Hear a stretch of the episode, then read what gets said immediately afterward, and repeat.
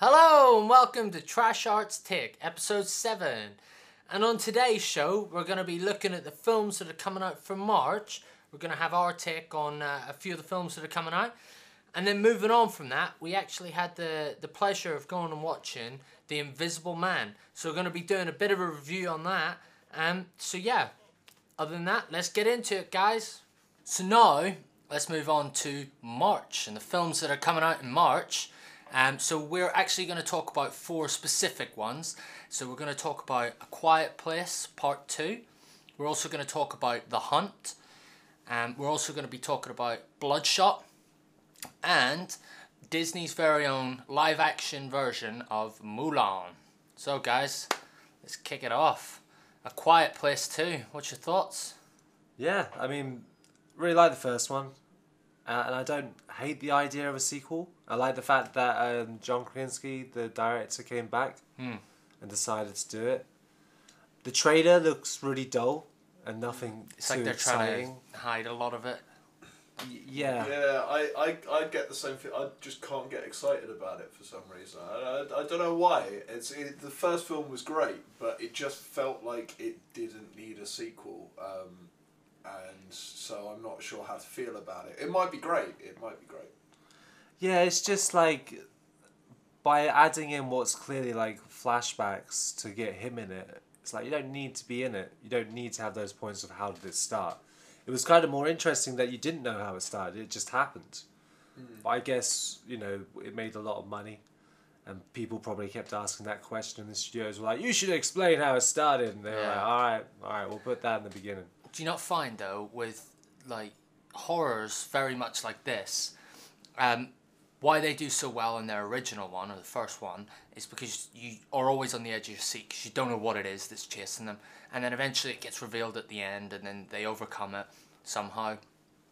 Uh, but with this one, like you can clearly see within the trailer that there's lots of images of the creatures, which, well, I don't know about you guys, but it just doesn't feel as tense. Well, it, it kind of goes back into like the classic uh, thing with if you remember Alien, Yeah. Ridley Scott's Alien. One Alien, it's a horror movie. Second film, Aliens, is an action horror film, and there's multiple aliens.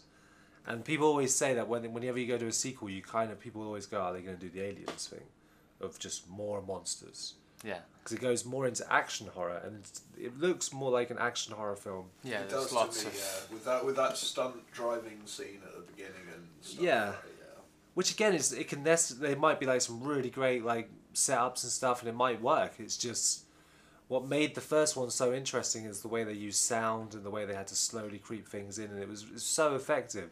Hmm. And with them going more towards whispering like this when they're talking and stuff, it just goes well now they're just communicating too much. They mm. barely communicated at all in the first film and it was great. Yeah. But yeah, so I, I'm, I'm not sure about it. I, it's probably gonna make lots of money, and we'll probably see a third part, and it'll, they'll just keep going with them. Yeah, yeah. Uh, it's, become an anthology. but yeah, I just don't know whether. We'll see. We'll see. I don't know. Like for me, I think from the success of the first one, there's not really anywhere else they could have gone. If they did exactly what they did in the first one for the second, then you almost kind of shoot yourself in the foot. So it's it's only progression, if you want to call it progression. It's the only way that they could have moved forward. Potentially, Yeah, I mean, which is why I think that it didn't need a sequel. Exactly. I think that's the problem with a lot of like industry these days is that whenever there is a film that is successful, it's very much like, hey, what can we do to make it like Joker, for example? It was very successful. It cost fifty million dollars, um, and they're already talking about the potential of a sequel because of how successful it was. Whereas actually, if you just left that alone, then it's absolutely brilliant. Inception is another one that because it was left alone, it's stays just its thing. yeah, The Prestige, another I suppose pretty much Nolan films. Yeah. Other than Batman. That's the thing, and I, I know that like he, the director, came up with you know it was him that decided to do it because they wanted him to do a sequel immediately, and he was like, All right, I'll produce it. I don't want to write and direct it, and then he was like, actually, I want to continue his characters, and I always like to believe that's true, and it's not just a cynical way of saying they gave me lots of money yeah, yeah. and I just started writing. Yeah. Just Yeah, but you know, it's always going to be a bit of both, isn't it? You got Yeah. you got to admit you're you're always more inclined to work on something when when someone's giving you money for handsome it. paycheck. exactly. I think I mentioned it last week, but um, there's also been like this influx of like nearly every week there's been a new horror film. And although this is more like blockbuster horror kind of thing, it probably won't be affected by so many horrors happening. But it's kind of like I don't know. It's just not one of the more exciting ones. The more exciting one for me, and it might not even be a horror because no one really knows completely what it's about. It's the Hunt. Yeah. Yeah. Now, most people probably remember with The Hunt, it was supposed to come out September the 27th. But when Trump found out what it was potentially about, it got banned. and uh, The Hunt is The Hunt is actually based on um, the story The Most Dangerous Man, which is like, classic story of rich people hunting poor people. There's been loads of different film versions of it throughout time, but they didn't kind of reveal that until like later on. So when the first trailers came out, it just sort of showed Trump supporters or deplorables being hunted by the elite. Played by mostly comedy actors. Like most of the cast are good comedy actors. You got Dennis from Which Sunny is- in Philly, and I mean, it's ridiculous that they, they wanted to get it shut down for that reason. Because, I mean, I, if if they showed a film of the of the elite hunting down the working class in, in Britain, I would be like, yeah, that's exactly right. That's that's, that's how it that's how it happened. But no, um, uh, how how do these Trump supporters want something shut down that is Yeah, actually kind of yeah def- in, in defense of them to some respect? I mean, I don't think the film actually is from seeing this new trailer, but no, it seems more that it's playing on satirical edge. It's a bit of dark comedy that hmm. got. You know, old people like Trump freaked out and were just like, "Oh my God, this Get is." it off our screens. You're Yeah. not showing this. It, it doesn't help that, of course, around the same time there was a lot of, you know, gun killing sprees, Yeah. a lot of shootings, and it made people just want to go, no, we want to step away from that. And I didn't think it was going to come out this quick. I thought it was going to be dumped on a VOD site. I did not expect it to actually come out. And um, Jason Blum, the producer, like, because obviously Blumhouse behind it. And uh, yeah, he basically said that he thinks, and he, he's probably wrong, it's probably not going to make as much money as he thinks it's going to do, but he thinks it could hit, hit the Get Out sort of zeitgeist Oh, really? because of the like the film is more intelligent than you think it is. It's not just so violent and just focused on that. There's a lot going on here. Like undertones. That, that new trailer seemed to be very much a wink to the audience Yeah, about yeah. the fact that it got banned. And I, I got to say, I was wondering when I was watching that trailer, have they added these bits in just to make this, uh, you know, this point kind of thing?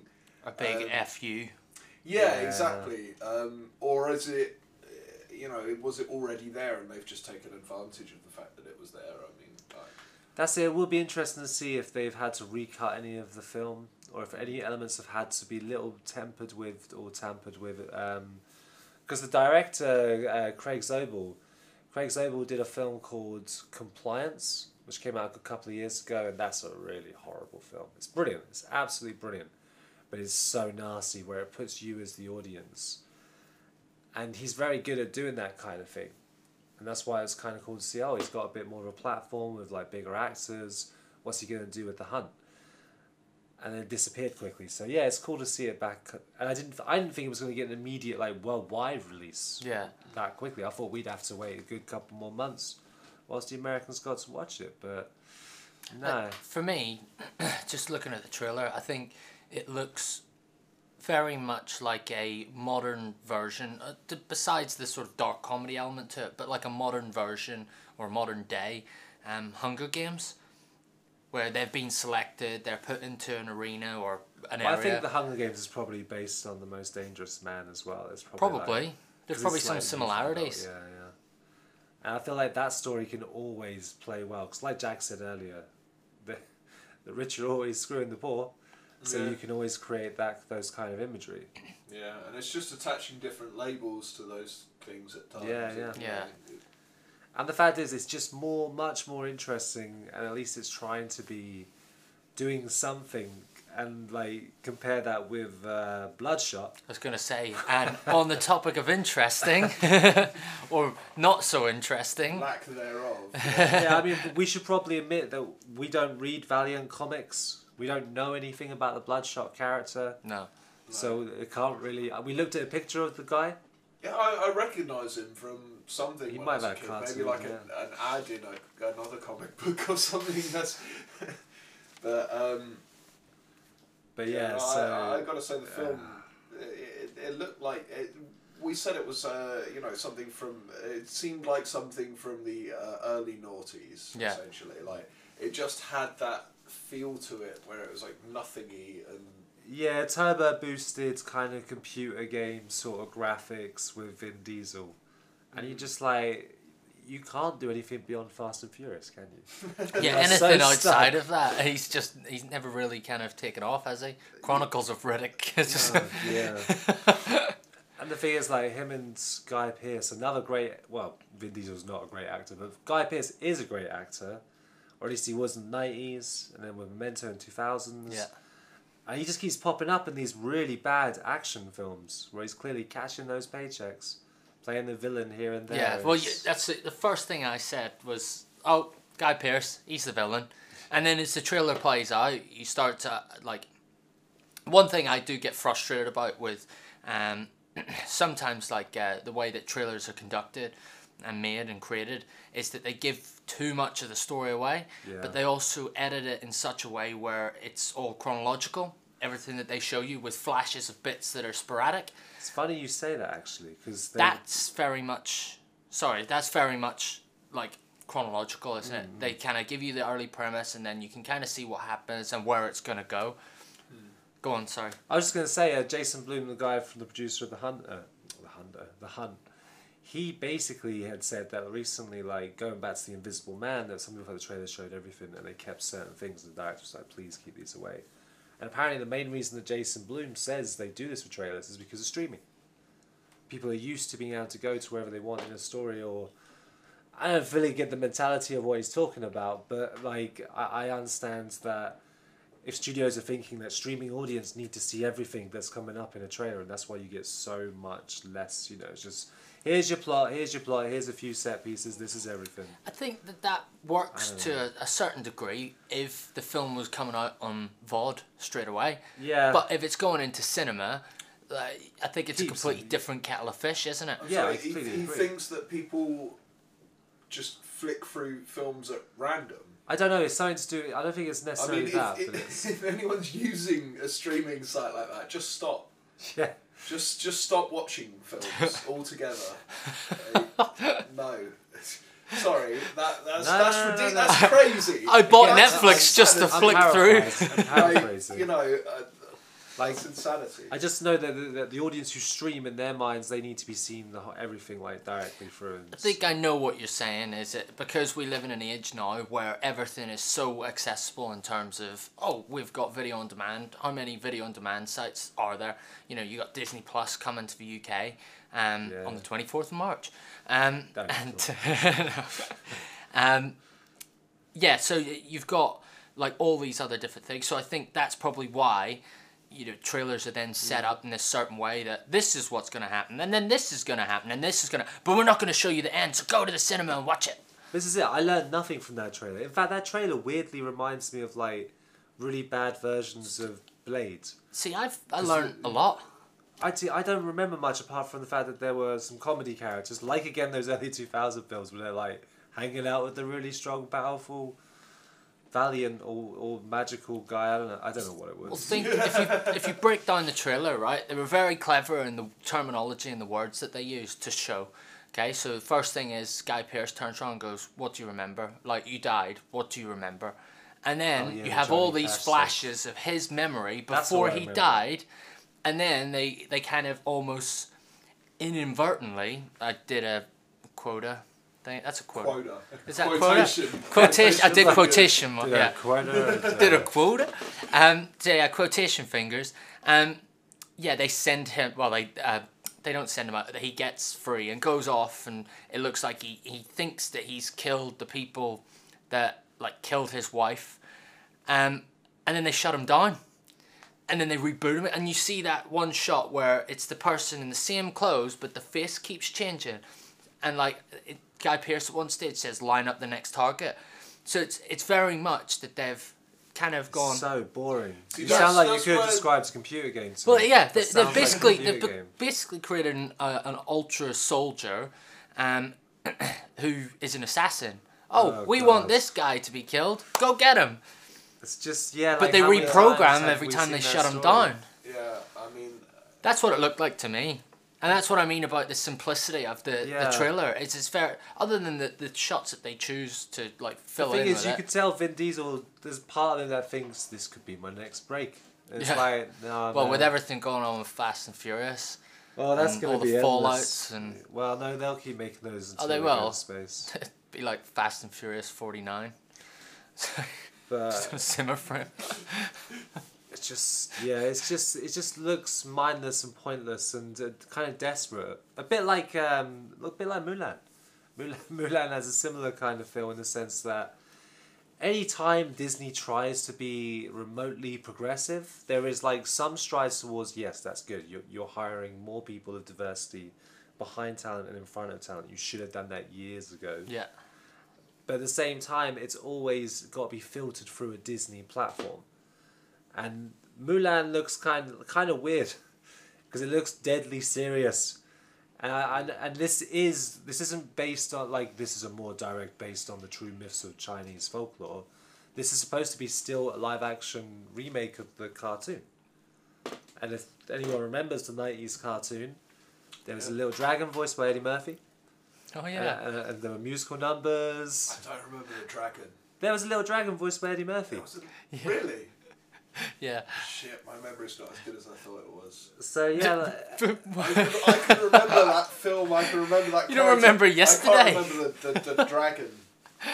yeah. So It's a little tiny red dragon. I think I swear he had like a little yellow belly. yeah, it was basically what they tried to do. I think I remember. I think I remember like a toy of that. Yeah. Yeah, yeah, McDonald's or something. Yeah, yeah, yeah. No, I remember that now. I remember that now. well, it was kind of like because I think if I remember correctly, either this came out before or after Hercules. I think Hercules was. I think it was before Hercules. I'm not sure. Because Hercules had a similar structure where you'd have Have a Google. a little demony character who's his sidekick, and they help him on the journey. And they did that for a lot of histor- historical things in the nineties. For Disney cartoons, they just kind of went, "All right, here's your little side character. We're gonna mix in some truths and just throw some musical numbers in, and here we go." And they did that all the time. Now with the new Mulan, they've decided to go, "No, no more musical numbers. We're gonna tell proper Chinese folklore." Directed by um, the director of uh, Whale Rider, which is a really nice film, came out years ago.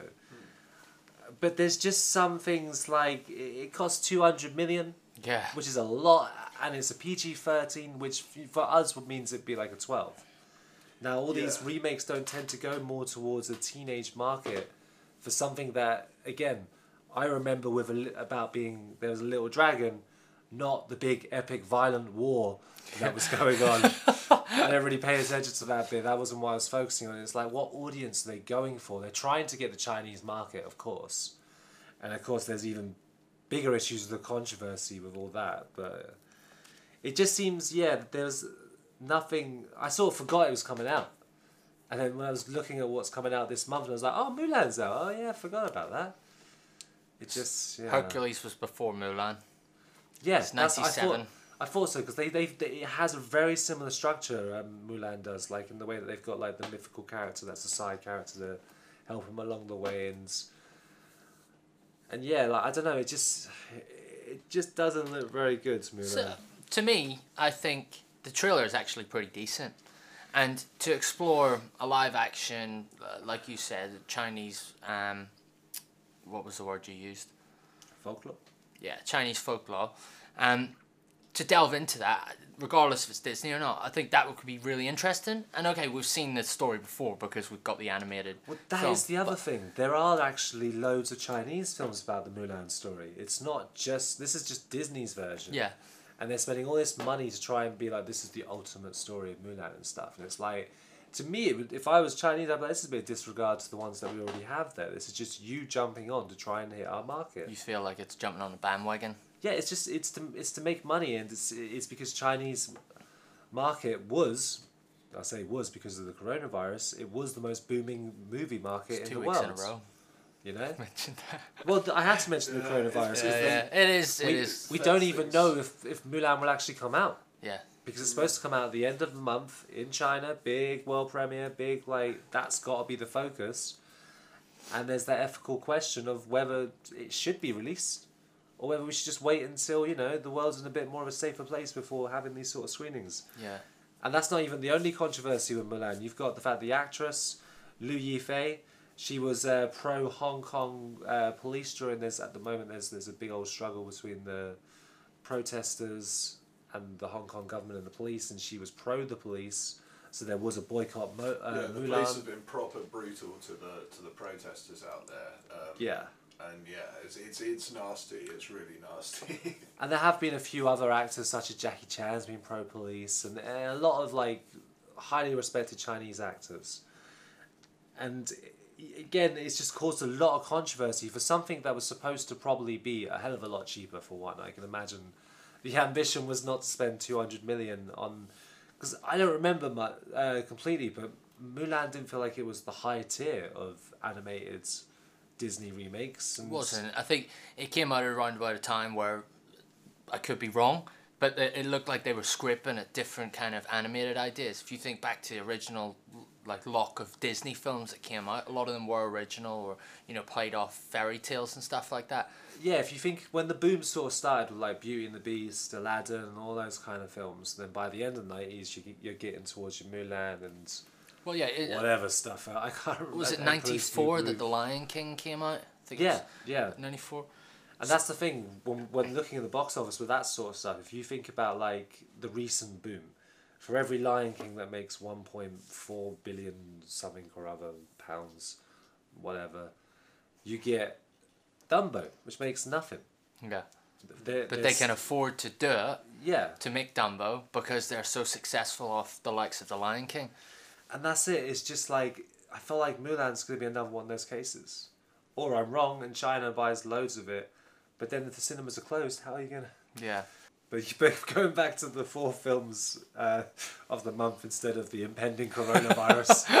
it's the doom, the doom. Business goes on as usual for us. Have to continue. I guess we'll- have to fight on. we'll, we'll try and go and see these films this month, or at least one or two of them. Yeah. Probably The Hunt Yeah. and maybe A Quiet Place too. Yeah, I'd Yeah. definitely be up for it. So Not Mulan. I'll go, but I'll, I'll go on my own and watch that. All right. Me and the kids. well, I know, it's- oh god! And on that note, shall we move on? Nah. So- Guys, we had the opportunity to actually go and watch The Invisible Man, and um, we have to cows. outside. Shit. So now, guys, we're gonna go on to the um, the review of the Invisible Man. We have managed to sort the cats out; they are fine. Um, they got into a bit of a scrap. Anyone who wants to know, they got into a bit of a scrap. There's this big cat, this big black vicious cat. a Beast. Yeah, Yeah. that lives in our area and um, likes to pick on our youngest cat, and um, our older cat. She just takes no shit. Um, but she was off, so the younger cat just got bullied, and um, yeah, but he's fine. He's good as gold, and he's here now. You're right, Gray. anyway, now that the cat fiasco is kind of, We uh, we went and saw The Invisible Man. I was coming to that. I think you actually already said it. I did say that. So we, we went and saw the Invisible Man. I'll say Oh, it now. I'll say it now. It was great. It was. anyone it was, else wanna say it was, it was no. It was a. It was a real. It was. I really enjoyed it. I think sometimes the, the dialogue was a bit clunky, but other than that, I, I thought the rest of the film was uh, really really cool. Uh, like it it played on so many sort of uh, metaphorical ideas. I don't know if you spotted. Um, I'm gonna go straight into like the deep end detail now. Spoilers. spotted, I spotted you Spoilers. breathing a lot. yeah, uh, yeah. Um, but uh, the the first the first thing that the Invisible Man does. Do you remember what that? Do you remember what that is? He he he turns up the gas on the on the frying Yeah, pan. yeah, yeah, yeah. right? Um, and to me, I just thought that's gaslighting. They're, they're doing a little they're doing a little sort of like nod to the idea of gaslighting, which is you know a form of psychological abuse that happens.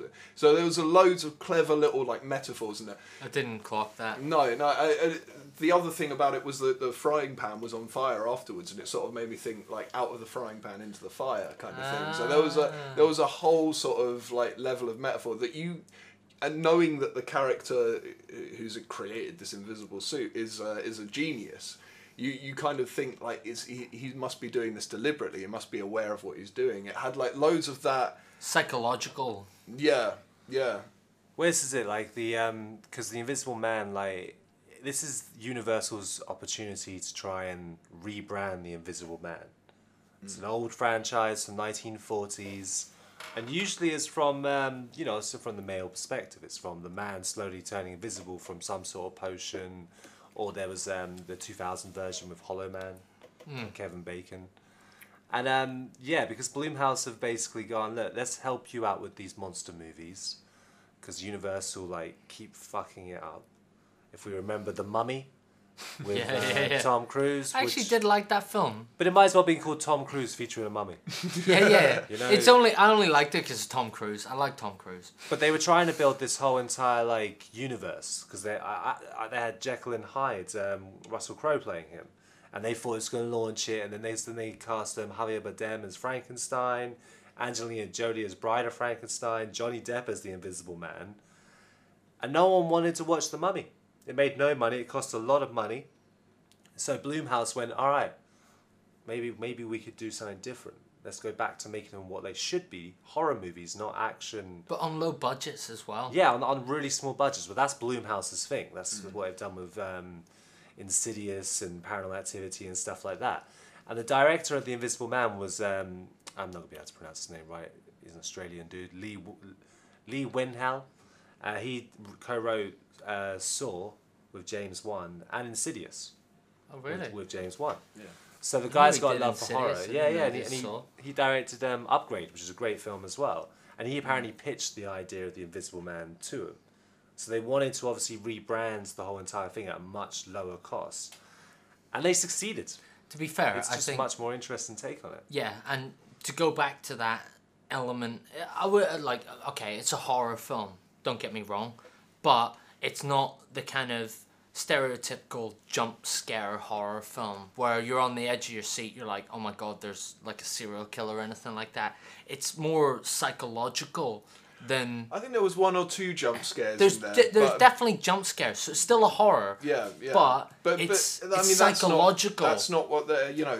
But it's horror playing- isn't defined by No, by jump scares. I'm not but saying that. I'm not saying Yeah, that. no, no, I know, What I I'm saying is, is that it's it's psychological.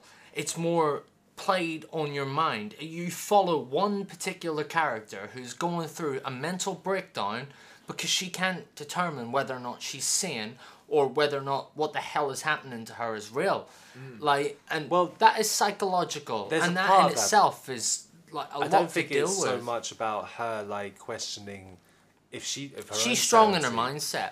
Yeah, it's other people Yeah. refusing to accept it, and like I think it's the thing is it's really to me it's a really clever script. Yeah, some of it's on the nose with the dialogue, but what it does with all those little pointers, it's like the opening that she's we discussed it um, on the way back. Um, th- we like yeah like the openings where it just happens. She's ready to escape. We're not seeing her as a victim. We're seeing We haven't her seen her anything strength. before that. We haven't seen his. No, but, Like- which, but that's And I it. think- which I we, think you can get the feel of what kind of guy he is by how drastic she is to leave him. Yeah, I think that's the uh, that, that that's the thing to me. You you never for a moment, and this is like a trope within horror films, is that the female character has to be turned into a victim first before like, and she is through like after he becomes the Invisible Man, but when, before when she runs away. You don't see any of the the abuse. It's only from her. Uh, so, and So she's so not she, portrayed as a victim. Exactly, she's portrayed as a survivor Yeah. to start with, and so you don't get caught and it's her surviving after exactly. that, and then building upon that. Like by the end of the film, she's pretty much um, the heroine. Mm. Heroine? she's pretty much the hero. Like, cause she's like actively going after him Hmm. or the Invisible Man to try and just you know, get rid of all of her demons that he created. And the thing is, Elisabeth Moss, like, she's always a good actress. Yeah. Um, if anyone's ever seen Mad Men, she was amazing as Peggy. And that was, like, kind of a starting point. She's in Us.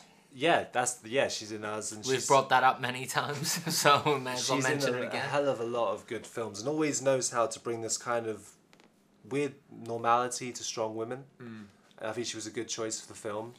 I mean, she's a Scientologist, but that, I think I think j- just to touch on that. So uh, obviously, I tend to study more about characteristics and um, people's performances and whatnot. Um, with Elisabeth Moss, um, Elisabeth Moss, she is very much a kind of character up until this point, um, or a, an actress up until this point, where she she's been in films, but she's never been the focal point Yeah, and in this case, actor, she's yeah. she's a great character actress. Actress, um, but this is the first film I've properly seen her in where she's the focal point, and oh my goodness, did she just steal the show? Like them bits where she's breaking down and just her facial expressions and everything, and the way that she kind of reacts to different things. Uh, it's like oh my god This is Like- the thing. The film does really well of of making the Invisible Man's like a terrifying idea of just that constant torment from a psychological level, and then on a physical level, and then on a really violent level. Which I don't want to like. We do spoilers, but I don't want to reveal any of the spoilers of the violence in the film. Not the end. Well, not not just the end. I mean, like, well, Well, that would be describing the scene, but you know, the violence in particular is Yeah. done so well and so shocking. It's really surprising, but by having like that, because the thing is with the Invisible Man is he's always been an egomaniac sort of character, Yeah. and we were saying like in a weird way, he felt like Iron Man. In the sense that instead of telling the story about the cool dickhead guy who's like saving the world but still a dickhead because he's an egomaniac, why not tell about the people around him? And that's a really great take on the Invisible Man. So it doesn't matter later on when you do meet the Invisible Man, and so you- you're like, okay, we don't get much of him. You you know what kind of thing you're getting, and it's it's nice to see that take on reminding people that billionaires can be dicks.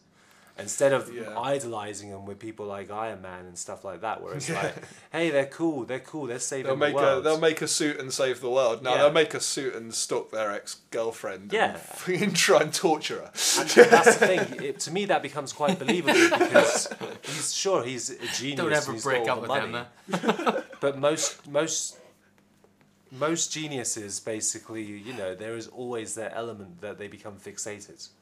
In most like sort of stories, and it's usually a love related thing because they usually don't have the emotional skills with love.